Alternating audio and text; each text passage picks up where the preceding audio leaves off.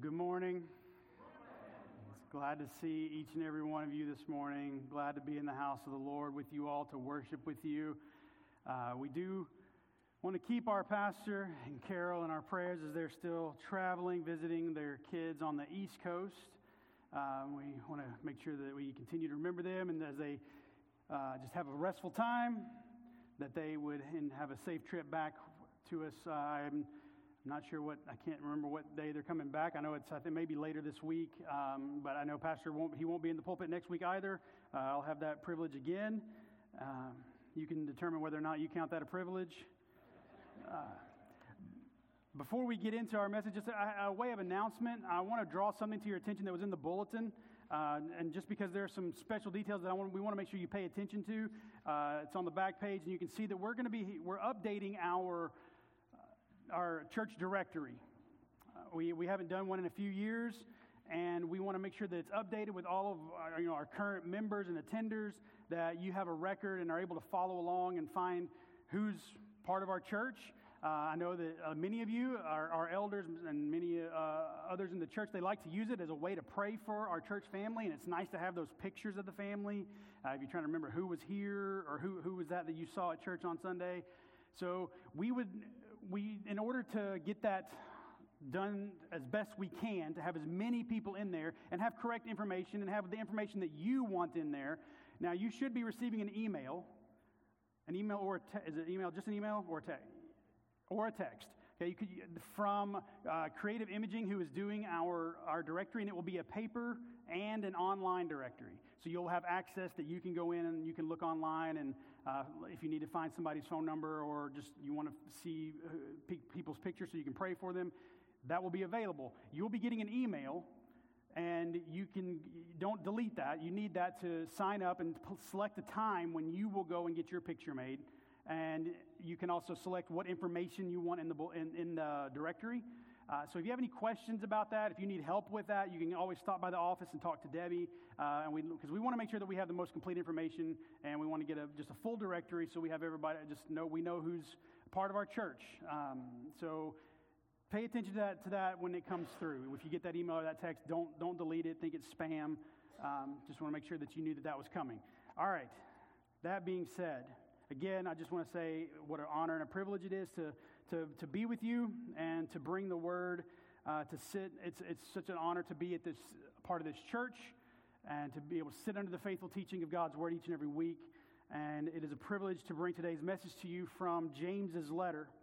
As we're going to be in James chapter 1, and we're going to be focusing on verses 19 through 25 this morning. If you want to go ahead and open up your copy of God's Word, you can have it there. Uh, but as we prepare to receive God's Word this morning, Let's open with prayer.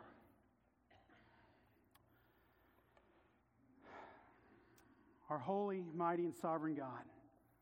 Lord, we ask that you would open up our hearts, Lord, to receive your holy word this morning.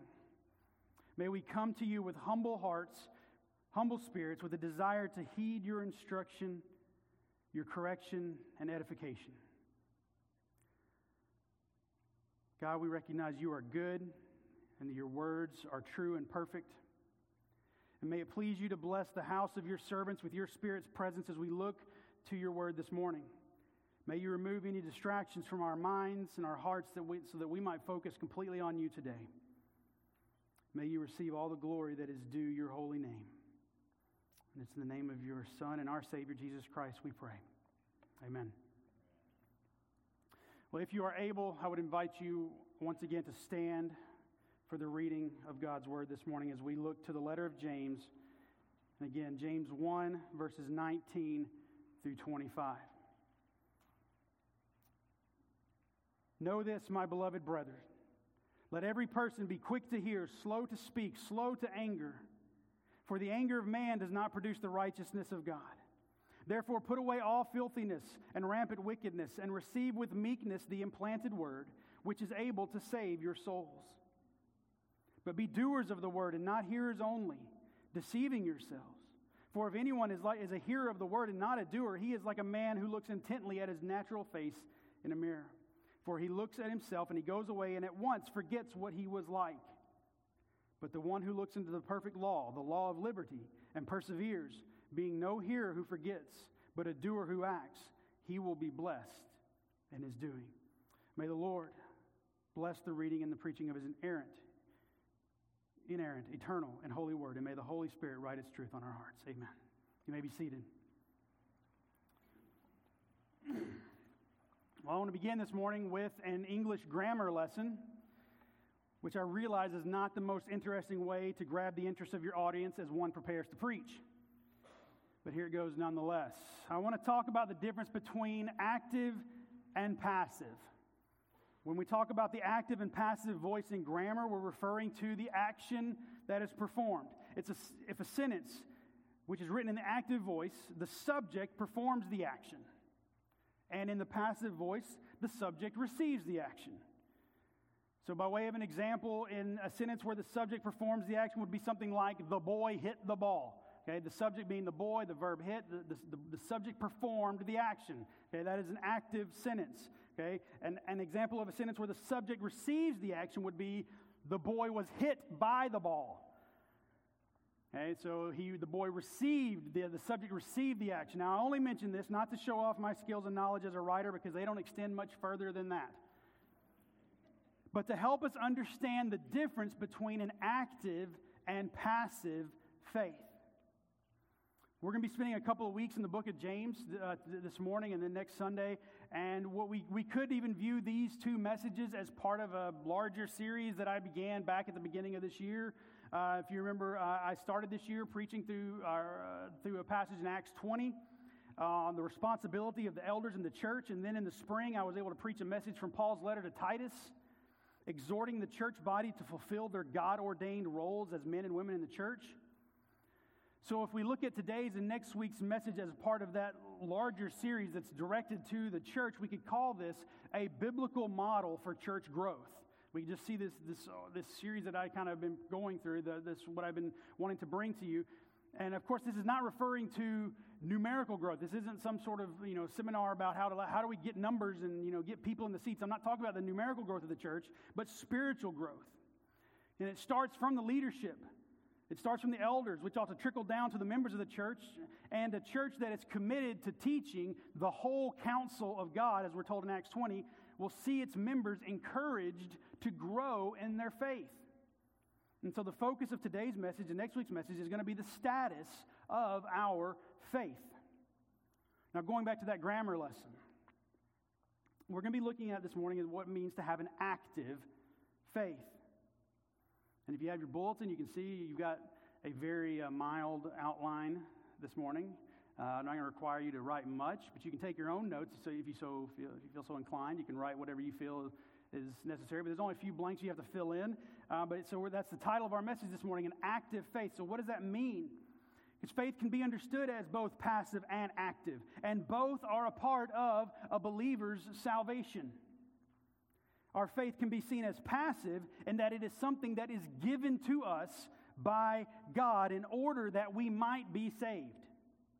And so I want to be clear because I'm, I'm not, it's not stating that it's the act of our faith that saves us.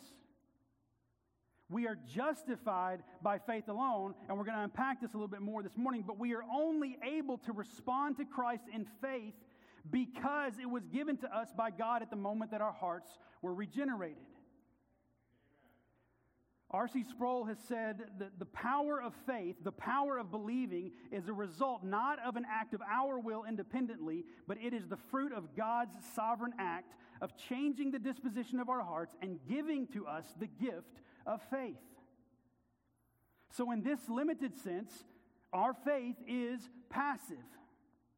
But once we have been saved, once we have been justified, our faith is now seen, or it should be seen, as an active faith, meaning our faith is something that we put into practice. So this morning we're going to be looking at how we ha- how do we have an active faith? Receiving our instruction from James's letter to the scattered church. So before we get into his instruction though, since we're studying from we're not studying this book from beginning to end, uh, which is what our typical mode is, as pastors leading us through, like he's leading us through the book of Matthew. We're not starting at the beginning, going all the way to the end. So I, I, would like to give us a little bit of context of where, where these verses fall in James's letter. It, it would help us understand, and it would help us understand what is meant by the word faith. So let's, let's first look at the context of the letter. In fact, who, who even wrote this letter? Because that does have some bearing on and helps us understand a little bit more about what is written. We know it's written by James, but what James is this? I mean, James is just as it is today. It was a common name back then. In fact, we have three James that are recorded in Scripture. We have James, the son of Zebedee, who, along with his brother John and with Peter, was part of the uh, were disciples and were part of Jesus' inner circle. There was another disciple, James, the son of Alphaeus, who was known as James the Less or James the Younger. That's what the, when they said less, they weren't saying that he was like less important or anything. It was he was a younger. Uh, he was, I think he was a younger uh, brother, sibling, uh, and so they called him James the Lesser, James the Younger. And then there was James, the son of Joseph and Mary, a half brother to Jesus. And most scholars believe that it is this James who penned this letter to the 12 tribes. This is due to much of the evidence pointing away from the other Jameses that were mentioned. Uh, the, because of the date, the believed date of writing of this letter, it couldn't be James, the son of Zebedee, because he was martyred much earlier than when this book would have been written. And it's also evident that the author of this letter was considered to be very well known among the early church. And not much is spoken of James, the son of Alphaeus, after out of the Gospels. But James, the son of Jesus, I mean, the brother of Jesus, is mentioned in, he's mentioned in the book of Acts. He, is, he delivered a, a, a speech, sermon, so to speak, to, at the Jerusalem Council in Acts 15. And so we see that, so that it's, it's this evidence that can lends us to believe that this is the author of our letter this morning. Does, now I mentioned the, the, the authorship does have some impact, but if not, uh, uh, or, at best, it, what it does is it shows to demonstrate us through the life of James how our faith can grow. grow. So we're told in the Gospels that Jesus' brothers did not think much of his earthly ministry. When John first mentions Jesus' siblings, they mock him. As Jesus was preparing for the Feast of Booths, John records in chapter 7 of his, of his gospel, verses 3 and 4, his brothers were saying, Leave here, go to Judea, that your disciples also may see the works you're doing. For no one works in secret if, his, if he seeks to be known openly. If you do these things, show yourself to the world. And then John adds in verse 5 For not even his brothers believed in him. And then Mark gives us an account in his gospel where his brothers th- thought Jesus was out of his minds, what Mark 3:22 says. And then not only that, his brothers are not mentioned at being present at his crucifixion, only his mother. It wasn't until after the resurrection that James, he either came to faith or that he had his faith sealed, because Paul writes about this in 1 Corinthians 15, uh, verses uh, 3 through 8. He says, For I delivered to you as of first importance what I also received that Christ died for our sins in accordance with the Scriptures, that he was buried, that he was raised on the third day in accordance with the Scriptures, and that he appeared to Cephas, then to the twelve. Then he appeared to more than 500 brothers at one time, most of whom are still alive, though some have fallen asleep. Then he appeared to James, then to all the apostles. Last of all, as to one untimely born, he appeared also to me. Paul singling out James here signifying his acceptance and belief in who Christ was. And so it's the subject of faith that would be a theme running throughout this letter from James. He begins by challenging his readers to stand firm when their faith is tested. At the beginning of chapter 2, he writes, Do not hold your faith in our glorious Lord Jesus Christ with an attitude of personal favoritism, teaching us that faith is not rooted in any sort of financial or um, community status. And then later in chapter 2, which we'll look at next week, James talks about a living faith, similar to the active faith that we're going to see in our passage today, and how our faith is to be paired with our conduct as an outward demonstration of what Christ has done for us. Now, if you were to simply skim the book of James, just pick through a few verses, not really dive too deep into it, you might come away thinking that this letter actually contradicts what other books of the Bible say about faith. Some have argued that James focuses too much on our works and actions and have even hinted at the idea that James suggests that we are saved through our works. It's one of the reasons that Martin Luther, early in his ministry, was not fond of this epistle. He said it, is, it has nothing of the nature of the gospel about it. And Luther thought that this letter stood in contrast to what Paul wrote in Romans regarding justification by faith. Now, it's true, James does not have the, some of the same things that a lot of the Pauline letters have. There's no theological treatise outlined. Um, but that is not to say that this letter is not rich in theology or that it opposes what other books have said. In fact, what James does is complement those books by showing us what the product of our faith looks like, which leads us to have to define what faith is. If we look to Scripture, we know from the book of Hebrews that faith is the assurance of things hoped for, the conviction of things not seen. That's Hebrews 11 1. And then we read in Ephesians 2 8, For by grace you have been saved through faith, and this is not of your own doing, it is the gift of God. Now, in that verse, we see faith in its passive form, being given to us in order that we might believe and be saved. It is a faith that enables us to believe in a God whom we cannot see and trust in promises that have not yet been fulfilled. We are able to believe and trust because we have been given assurances. We have assurances through testimonies found in Scripture and in the lives of others and in our own lives, as well as other evidences that prove the reliability and trustworthiness of the Bible. And the Holy Spirit gives us this gift of faith in order that we might believe. But there will come a day when we no longer need faith. As John tells us in his letter, beloved, we are God's children now, and what we and what we will be has not yet appeared, but we know that when he appears, we shall be like him, because we shall see him as he is. 1 John 3 2. And from this passive faith which we have received, we move to the evidence of our salvation, which is our active faith.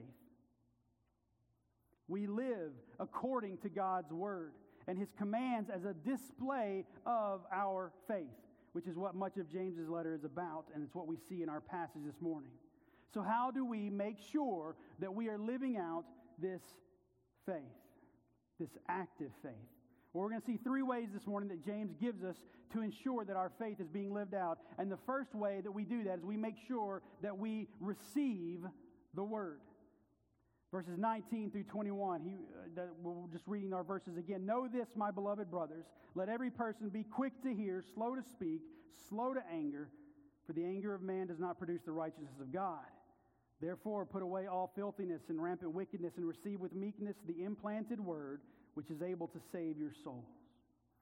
It is the word of God which produces faith in us to begin with. That's what the Apostle Paul wrote to the, to the Romans said, So faith comes from hearing, and hearing through the word of Christ. But we do not stop allowing the word of God to penetrate our lives and our hearts once we have been saved. At the end of verse 21, James adds this phrase concerning the word of God, which is able to save your souls.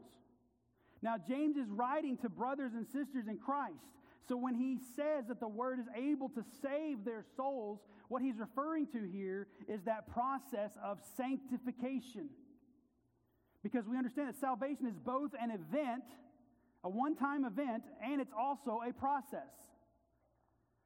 Now, Paul writes about this in different letters. If we look in the ver- we looked at the verse in Ephesians that we quoted earlier, uh, Ephesians 2 8, he uses the phrase, You have been saved. And then in 1 Corinthians, he writes, To us who are being saved. And then lastly, in Romans 13 11, the apostle says, Salvation is nearer to us now than when we have first believed. So as we, read, as, as we track through what Paul writes, we see that salvation is a past, present, and future event. And we understand that I have been saved, I am being saved, and I will be saved. And so when Paul, when, or when James is writing and saying that the, the, the, Word of God is able to save your souls, he's writing to Christians who have experienced the past part of their salvation. But he's talking about that ongoing, that present part of their salvation, which is able to continue to save your souls. He's talking about that ongoing intake of Scripture that is necessary for our perseverance in our walk with Christ. The Word of God must be ever present in our lives. Not simply some words that were shared with us when we were younger in children's church or in VBS, to, you know, that guided us in some special prayer that ensures our salvation, and then we put it on the shelf and it collects dust for the rest of our lives. We need God's word daily. We need it because it is the truth. In the verse preceding this section, if you go back to verse 18, James writes, Of his own will he brought us forth by the word of truth, that we should be a kind of first fruits of his creatures. Jesus, praying on behalf of his disciples to his heavenly Father in John 17, says, Sanctify them in truth. Your word is truth. And last week in our study of Matthew, Pastor Greg showed us that, uh, he showed us Jesus teaching his disciples to beware of the leaven or the false teaching of the Pharisees and Sadducees. Now, the way that we're able to avoid what is false is by knowing what is true. And our standard of truth is God's Word. There was a bumper sticker a while back that used to say, God's Word says it, I believe it, that settles it. And I think it was R.C. Sproul who gave a very accurate correction to that bumper sticker. God's Word says it, that settles it. Doesn't matter if you believe it or not, God's Word is true. But we ought to believe it. Because in it we find truth, we find guidance, we will, be, we will grow and we will be strengthened. 2 Corinthians 3 16 through 17 reminds us all scripture is breathed out by God and profitable for teaching, for reproof, for correction, and for training in righteousness, that the man of God may be complete, equipped for every good work. But in order for the scripture to teach us, for it to correct us, and to train us in righteousness, it must be received. We have to read it for ourselves. We have to have it read to us, have it taught to us, have it explained to us. But we can make it difficult to receive God's Word. Now, of course, we can make it difficult if we never actually open our Bibles. It's really hard to read God's Word if you don't open it. We can, we can make it hard to receive God's Word if we forsake the assembling or neglect to meet together, as Hebrews says, mean, meaning we don't attend church and have it taught to us like we're commanded to. But we can find it difficult to receive the word even when we're sitting out here. When we're going to Bible studies, we can still find it difficult to receive the word even when we're reading it are we actually receiving it? And so James gives us some instructions on how to remove these hindrances from receiving the word. The first hindrance to receiving the word properly is not being quick to hear or to listen. We all know that there's a difference between hearing and listening. We may say it to our children or to our spouse I know you heard me, but are you really listening to me? Learning to be a good listener is something that comes with maturity as we learn to focus on what we are supposed to hear and tune out everything else. Now, most young people today wouldn't understand the phrase that was used by many radio and television hosts when they would encourage their listeners to tune in next time. Now, we, they would probably understand like the, what, the, what, it, what it means out of context, but maybe not the literal sense of what it means to tune in, because they'd never had to actually tune a radio or even tune in their television to the station that they want to see to, to get the clear picture. You had to find that right frequency, and you had to turn the dial back and forth until you could hear it or see it clearly. I can remember taking long road trips and trying to find that perfect station, you know, that's playing just what you want to hear. But then as you continue, if it's a long trip, and then you continue, you start getting further and further away from that, that source, starts getting fuzzy. And you hope it doesn't cut out right in the middle of your solo as you're singing in the car. So either we've moved too far away from it or other things are distracting us. How many of you love carrying on conversations in our foyer during fellowship time? Because it is, you can't hear the person standing in front of you sometimes. Because it's a, it's a little noisy in there. There's, there's conversations bouncing off the walls all over the place, and you're, you're trying to listen to one person that's talking right here, and you can't even hear them because there's so much other noise going on.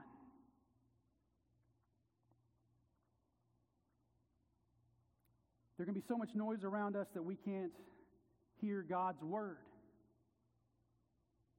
Maybe there's distractions, and some of those distractions can be external, like trying to spend your daily time in the Word with the television on or with your phone right next to you.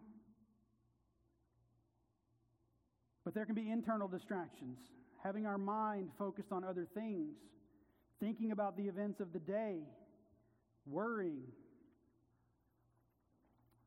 in the busyness of life, with all the distractions, there's a reason why the psalmist writes, Be still and know that I am God. In the stillness of our actions and our minds, we can be better tuned to receive God's word.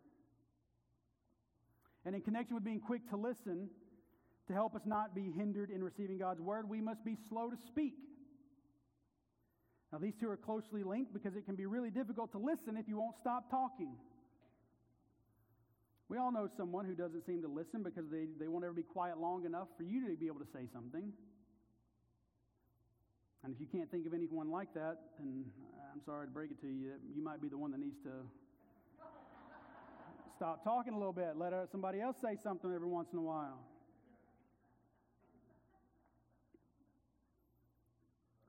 Of course, being slow to speak doesn't mean never speaking. It just means taking time to think about what you're saying and to take care with your words. Now, while it's not always the case, but many times the people that seem to talk nonstop are those who think that they have all the answers. They're going around trying to solve everyone else's problems while never listening to any advice or correction that someone might give them. Or there are those who constantly complain about their problems and share their woes without taking the time to even receive encouragement. We even do that to God. We monopolize our prayer time with petitions and requests and complaints without allowing God, through His Holy Spirit and His Word, to speak to us. Now, I'm not saying we shouldn't bring our requests to God. God does want us to bring our needs to Him, but God also wants to speak to us, and oftentimes that means we need to stop talking and pay attention. Because God may be using other people to deliver His Word. That he might use someone to offer a sense of encouragement or correction. But we're too busy complaining to hear it.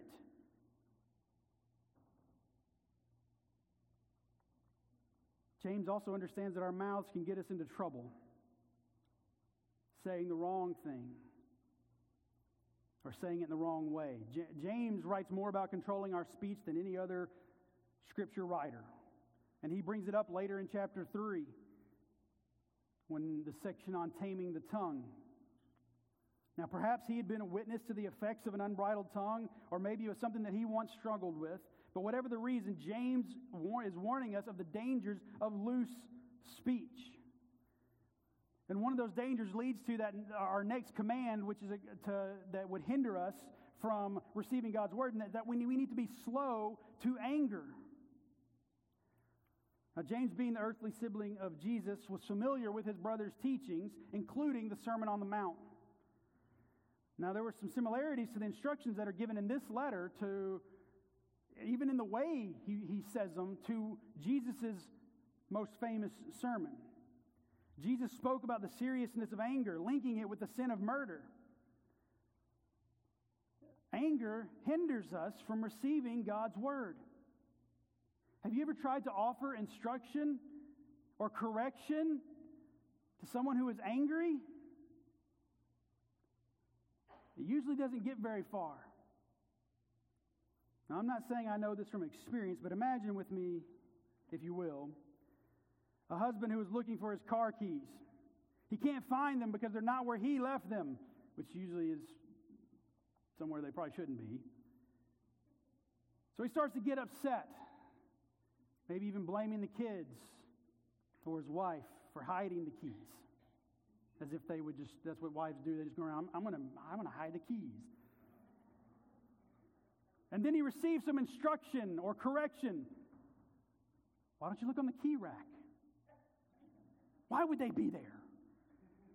Why would they be in the place where they're supposed to be? Claiming he never put them there. While this might be a humorous and completely fabricated illustration, this is how well we receive God's word and instruction when we have anger in our hearts. Somebody's trying to offer a simple solution, maybe from God's word. Or God Himself, as we're reading God's word, it's speaking to us, it's saying exactly what we need to hear. But because we're holding on to anger, we will not receive it. Far too many Christians hold on to anger, to grudges, to bitterness when someone tries to correct them or encourages them to repent, they dig their heels in even harder. And Christians and churchgoers hold on to grudges like it's a virtue and not a vice.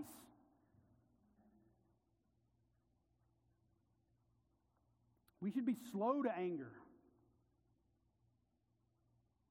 with a willingness to forgive and offer grace. And James tells us it is this kind of attitude that, that will produce righteousness in us. Again, this is not a works based righteousness, but a righteousness that produces works. When we have been saved and our hearts have been made new, there will be evidence of us being quick to listen, slow to speak, and slow to anger. And then, as if to provide a summary of all that will hinder the believer from properly receiving God's word into their lives, James also instructs us to put away all filthiness and rampant wickedness sin is a great hindrance to receiving God's word. Now, this verse stands in direct contrast to both to those who have a legalistic view of salvation and those who have an antinomian view of salvation. Now, to those who have a legalistic view, I'm talking about those who would say that you must obey the law in order to be saved. But as we've already said, James is talking to Christians here. He's not talking to unbelievers. He's not telling people how to be saved and that by doing what he says, this that you will get saved. No, he's saying, he's talking about what a saved person, what a Christian, what a believer in Christ will do. He's saying the same thing that Paul wrote to the Galatians. And Paul said, But I say, walk by the Spirit, and you will not gratify the desires of the flesh. For the desires of the flesh are against the Spirit, and the desires of the Spirit are against the flesh, for these are opposed to each other to keep you from doing the things that you want to do. Galatians 5 16 and 17. We aren't saved according to our works, but our salvation will produce good works. And that is how this contrasts with those who would have an antinomian view of salvation. Now, what does that mean? Anti, of course, means you know that means against, and the nomos is the Greek word for law so against the law. So those who hold an antinomian view are say they they're the ones that say the law doesn't apply to us anymore at all. There is no more law. These are the people that hold this view are typically the ones who say things like Jesus accepts you just the way you are. Now, there's nothing inherently wrong with that statement. In fact, it's actually quite true. But that's not what people mean when they say that, typically. You want to, if when someone says that, you will typically see what, what they truly mean is Jesus doesn't expect you to change anything about who you are, which is exactly the opposite of what Paul and what James have written. Yes, Jesus will save sinners in their sin. He doesn't expect us to get cleaned up before we, He will save us. He saves us in our sin, but more importantly, He saves us from our sin. It would be more accurate to say that Jesus accepts us just the way you are, but he loves you too much to leave you that way. As Christians, we are expected to grow in our sanctification, to conform to the image of Christ, and in order to do so, we must, as the writer of Hebrews says, lay aside every weight and sin which clings so closely. And that exhortation comes right, on, right after the great chapter of faith in Hebrews 11. So after he's talked about faith, he says, Now, because you have this faith, get rid of the sin in your life. An active faith will put away a lifestyle of habitual sin in order to receive the Word of God more clearly. And then to wrap up this section, James gives us the manner in which we receive the Word, an attitude that, if not expressed, can hinder us, and that is with meekness or humility. If we want to be tuned in to hear from God and His Word, we can do all the things that James has mentioned. We can be slow to speak. We can be quick to listen and hear. We can put away anger and all other forms of wickedness. But if we aren't doing it with a, from a spirit of humility, it falls flat. Meekness was another one of those themes mentioned in the Sermon on the Mount. In the Beatitudes, where Christ said, Blessed are the meek, for they shall inherit the earth. And when we were studying that part of Matthew, we learned then that meekness is not weakness. And humility is not thinking less of yourself, but rather it's an attitude of submission of will to a sovereign God and putting aside your own interests to better serve God and others. Pride is at the root of every sin. Because sin, at its basic point, is a declaration that we know more than God. To go against God's command and His will is, determined, is to determine that our desires, that what we want to do, is of utmost importance. Anytime we choose to sin, we're going against a command of God. And so, in that moment, maybe not consciously, but what we are saying is, God, I know better than you do at this point. I choose to do this action even though you've told me not to. That is pride. And when we have pride in our hearts, it will create an unwillingness to receive instruction and correction from anyone else. We should never reach a point where we think that there is nothing new that God's Word has to teach us. Sure, we can understand things better as we mature and we grow in our faith, but we should come to the Scriptures with a sense of naivety, expecting to experience something fresh each and every time we encounter it. So, how do you approach your Scripture reading? How do you approach coming and sitting under the teaching of God's Word? Well, first, I would ask Are you reading the Scriptures? Are you taking the opportunity to saturate your life with the Word of God? But then, what is the manner in which you do? Is it, is it with humility? Have you confessed sin that might be hindering your understanding and, and reception? Are you taking the time to be still and quiet and listen to what God has to say to you? Is that the approach you take when you come to church each week? Do you come expecting a fresh encouragement or challenge or even conviction from whoever stands in this pulpit and exposits the word? James says that if we want to have an active faith, one that is growing, we must be ready and willing to receive the word. But it's not just enough to receive it, to hear it. We must also respond to it. Verse 22. If you look at, or if you go through verses from 22 to 24, he says, But be doers of the word and not hearers only, deceiving yourselves. For if anyone is a hearer of the word and not a doer, he is like a man who looks intently at his natural face in a mirror. For he looks at himself and goes away and at once forgets what he was like. But the one who, oh, that's 24. That's where I'm stopping right there. Okay, so that's for 22 to 24. Verse 22 Be doers of the word and not hearers only, but de- deceiving yourselves. Now, I may be in the minority here, but I enjoy putting together furniture from like Costco, Walmart, IKEA, that kind of stuff, you know, the, you get in the box. And I don't know why, I just do. I like putting that stuff together. I'm not offering to do it for you. I'm just saying when if I have to do it for myself, I don't mind doing it. I actually, I, I enjoy that. In fact, I, I, think part of it is it gives me a sense of accomplishment. Okay, you could be out there and you're building like you, you built yourself a two-story home, or you put together a car engine, and I'm standing next to you with my little desk, and I'm thinking we're the same. Yeah. Look what I did. It's the same as what you did built over there. I like, but I like that. I like that sense of accomplishment. You know, um, it's maybe it's because I like puzzles and figuring out things and putting things together. And let's face it, some of those instruction pages are complete puzzles. Okay, they give you 500 parts and pieces of hardware, and they give you two pictures and a hearty good luck. But occasionally you get one of those sets of instructions that lays out every step in perfect detail, even labeling the part or the, or the hardware with the step number. So let's say you're getting ready to put together that piece of furniture. You've been handed the set of instructions. You read over every step and you make sure you have all the parts, you've got the correct tools, and then you walk away. You go sit down in the other room. You think about how amazing that piece of furniture is going to look in your room. You might even say a little prayer of thanks that you were given such incredible instructions. But you never actually do the work to assemble it. You come back in the room hours later and you wonder why it hasn't been put together. It's not enough to just gain intellectual knowledge of how the piece is supposed to be put together. There has to be practical application of that knowledge. And of course, the same is true with God's Word.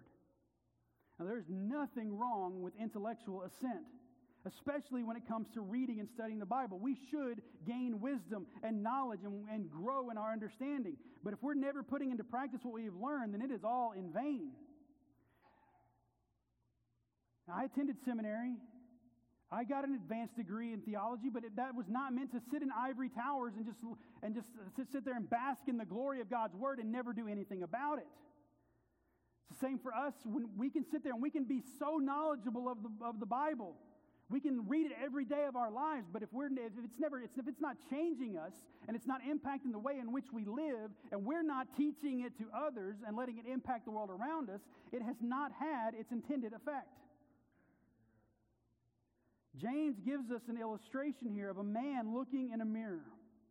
He looks intently at himself, and yet when he turns away, he forgets what he looks like. That's some serious short term memory problem. Now, maybe you've been startled by your own reflection. You know, maybe you've avoided a mirror for an extended period of time, and you walk by, you catch a glimpse, and go, ah, that can't be me. You might wonder where the gray hair came from, or the bags under the eyes, or the extra wrinkles. But you know where they came from. It's because you're getting older, despite the fact of your best efforts to prevent that from happening. So to think that you wouldn't show signs of aging would be to deceive yourselves. If you, were, if you hadn't looked in a mirror in 10 years and you saw yourself, it would, it would, you would be, it would be ludicrous to think, that's not really what I look like. You would be deceiving yourself. And this is what James mean when, means when he says that to hear God's word but not obey it and to follow it is to deceive ourselves. We think we'll grow in our sanctification and we'll be made to look more like Christ because we simply know what the Bible says. That is deceiving ourselves. In his commentary on the book of James, uh, Douglas Moo writes If the gospel by nature contains both saving power and summons to obedience, those who relate only to its saving side have not truly embraced the gospel. And he goes on to say that those who think that they have a relationship with God because they attend church, go to Bible studies, or read the Bible are deceiving themselves. Again, those are all good things, and they are indicative of someone who does have a saving faith. But if there is no response to God's word, if there is no obedience to it, no desire to act upon it, then where is the evidence of a heart changed by the gospel? John Calvin writes Obedience is the mother of true knowledge of God.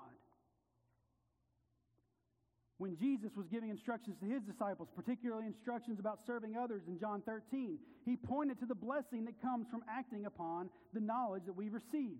In John 13, 17, Jesus says, If you know these things, blessed are you if you do them. The blessing did not come from the knowledge, but from the obedience. Well, since we spent a good portion of our time already this morning emphasizing our need to receive the word, this probably goes without saying, but I'm going to say it anyway just to reinforce it. This verse is not pushing for Christians to act impetuously or hastily without knowledge. The verse doesn't say, be doers of the word and not hearers. Okay? That word only indicates that we are to be hearers. We hear first, and then we do. Then we act. Then we obey. So, how do we think of this practically? Are we to wait until we fully understand everything in the scriptures before we start to act in obedience? No. There's, a, there's an activity that I've done with students that illustrates the importance of paying attention to instructions. Maybe you've seen this, maybe you've done something similar to this, but you give everybody a, a page of instructions and tell everybody to read the page, pay careful attention to the instructions. And the first, there's like 20 or 25 things on there. The first one says, read through every step carefully before completing any of them. And then they read through, there's like 20, 25 things. And the very last one says, now, don't do anything but just turn this paper in. And you can tell the ones who like follow directions or who don't follow directions because they're sitting there and they're doing everything else on the page because they didn't read through every direction first. Okay? Now, that's a, it's a fun illustration that kind of, an activity that kind of illustrates the point of follow your instructions. But there is nothing in the Bible. You can't turn to the to the, the back of your Bible, past the concordance or anything that finds something that says, now make sure that you understand everything in this book before you try to act like a Christian. Okay, that, that's not there, and that's, that's not, that is not the application that we have for us today. But we should be careful to continue to listen and hear and understand as we go forth to obey. I mean, you look at it in the life of a new Christian. They may, go, they may go out and try to do the things that God has commanded without a full understanding of what those commands are. And they may have to receive some correction because they're doing things that they thought was what, God's word meant or said, but somebody comes along and has studied it longer and says, no, that's not actually what that means. Here, just as a way of example, there are those who may read the command to love your neighbor. And then they go out and attempt to obey that command, but without greater understanding of the whole of Scripture. In fact, that, the, the, this is the same thing as people that misinterpret Scripture all the time. They take one verse out of context and they try to apply it to, and, and these may be people that aren't even Christians. You know, we, we have politicians that love to do that. They want to use a verse because they think it appeals to, the, to that demographic, but they completely rip it out of context. And, and in fact, the loving your neighbor was one that was used a lot uh, in 2020. That if you're not doing such and such, you're not loving your neighbor. But there's nothing in the Bible that says loving your neighbor is this certain way. And especially, listen, this is one of the ways that that verse gets totally thrown out of uh, context, is that if you love your neighbor, you will never tell them that they're doing anything wrong. You would never call them on their sin. That's not loving. But that, and so that's why we need to continue to read God's word to understand it. But there's also those that might then not fully understand what that means to actually love because they may try to call people on their sin without actually doing it in a loving way. And so they haven't fully understood what that command is. So that is why we need to continually be students of the word. In both scenarios, we are to obey the commands as we continue to hear what God's word has to say to us. We keep his word with us as we go out and obey it. So, in James' illustration of a man forgetting his face after looking in the mirror, the Word of God is our mirror. We are to take it with us, consistently holding it up to our lives to see if the reflection matches. Is what God's Word, is what is said in God's Word, does that match what the way our lives are being lived? And this leads us to our last point of how to have an active faith, and that is to remember the Word. Verse 25, but the one who looks into the perfect law, the law of liberty, and perseveres, being no hearer but who forgets, but a doer who acts, he will be blessed in his doing. So, verse 24 gives us the illustration of the forgetting of our image after looking in a mirror. Well, verse 25 gives us an instruction and a blessing regarding remembering the word.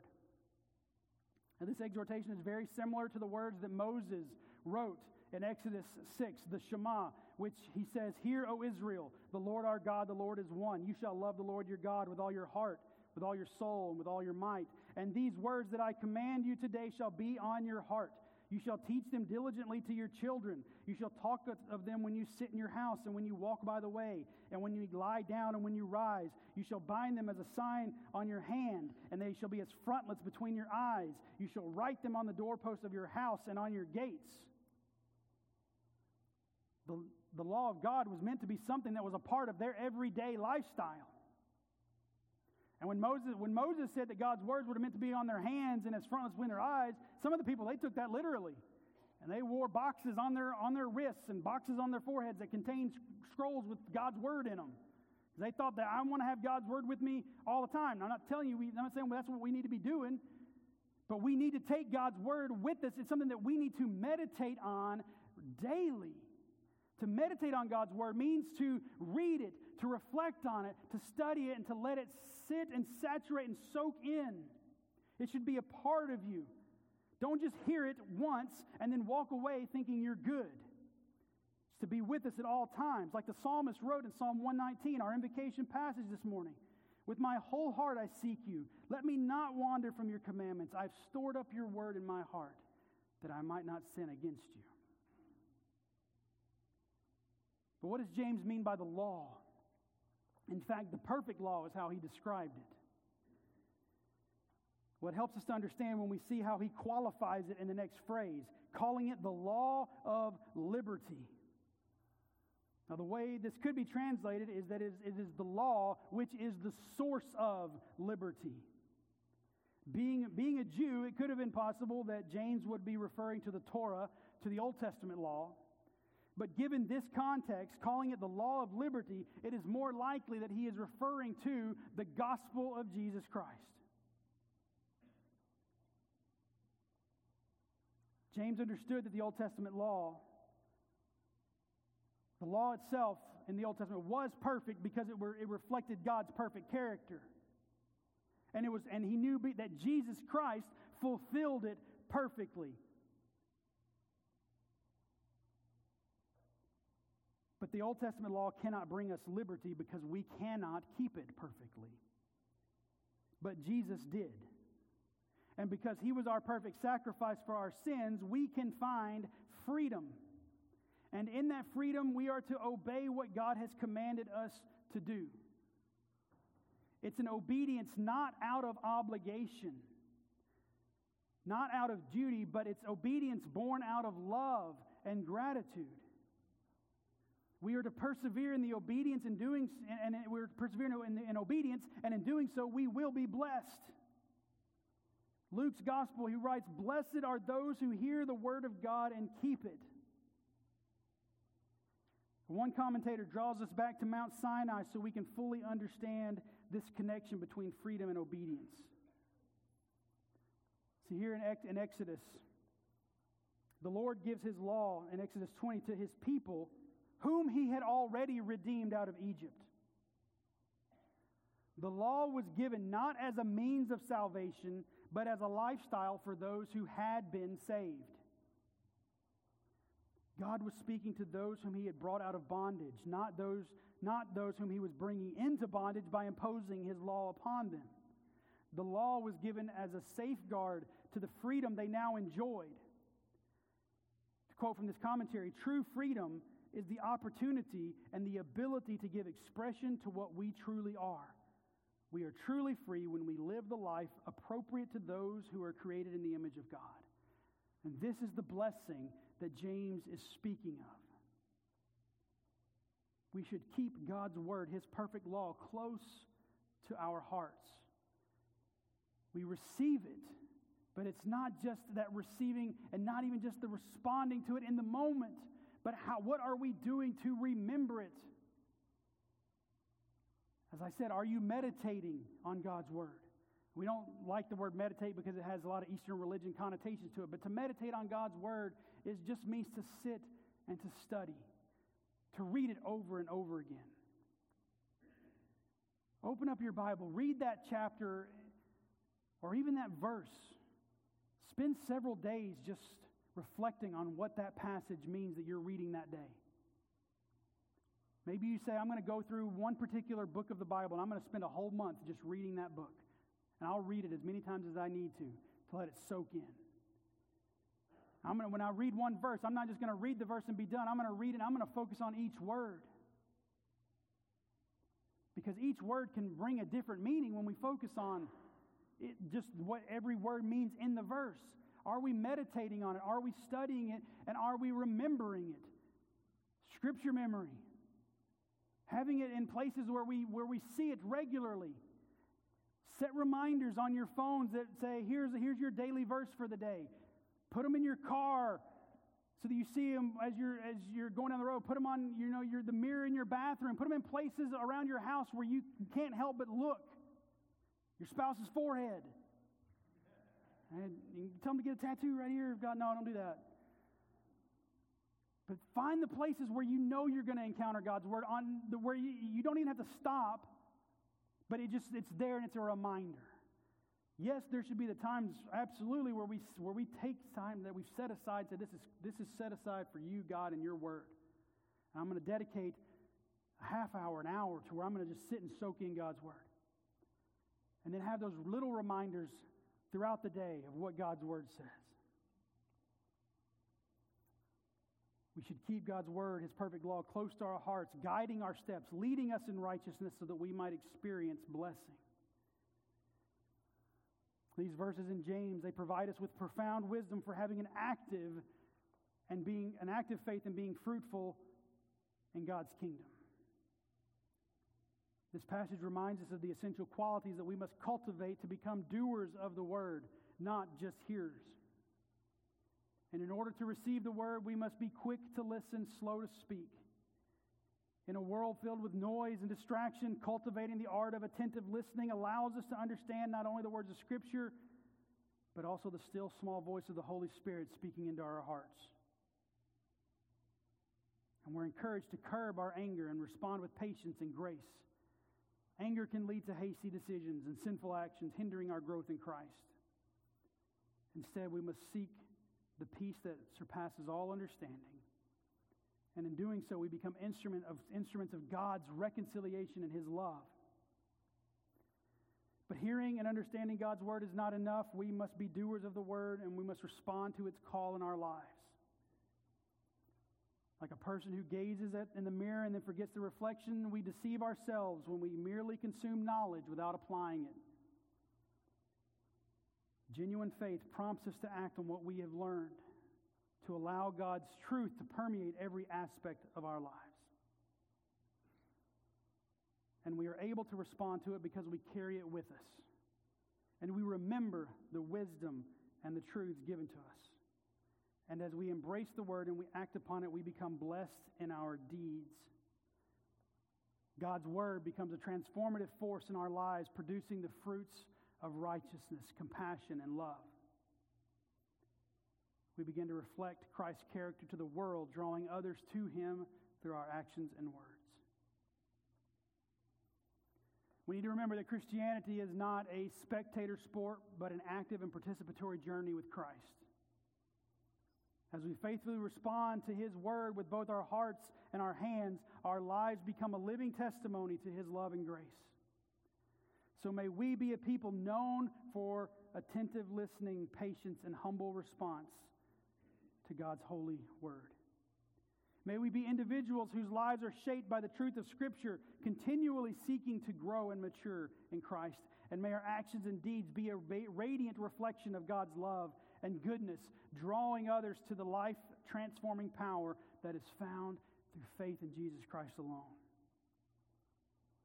As we go forth from this place, may the words of James echo in our hearts, spurring us on to a life of vibrant faith, unwavering obedience, and deepening intimacy with our Lord. And in doing so, we will not only be hearers of the word, but also doers, living testimonies of God's incredible work in and through us. To him be all the glory forever and ever. Let us pray. Our gracious and unchanging Father, Lord, through whom we find forgiveness of sin and the promise of eternal life, it is to you, Lord, that we lift our eyes and our hearts. We thank you for your perfect and holy word. May it be a lamp unto our feet, a light unto our path, and may we hide its words in our hearts that we might not sin against you. May we walk in holiness as we live out our faith. It's in Christ's name that we pray. Amen.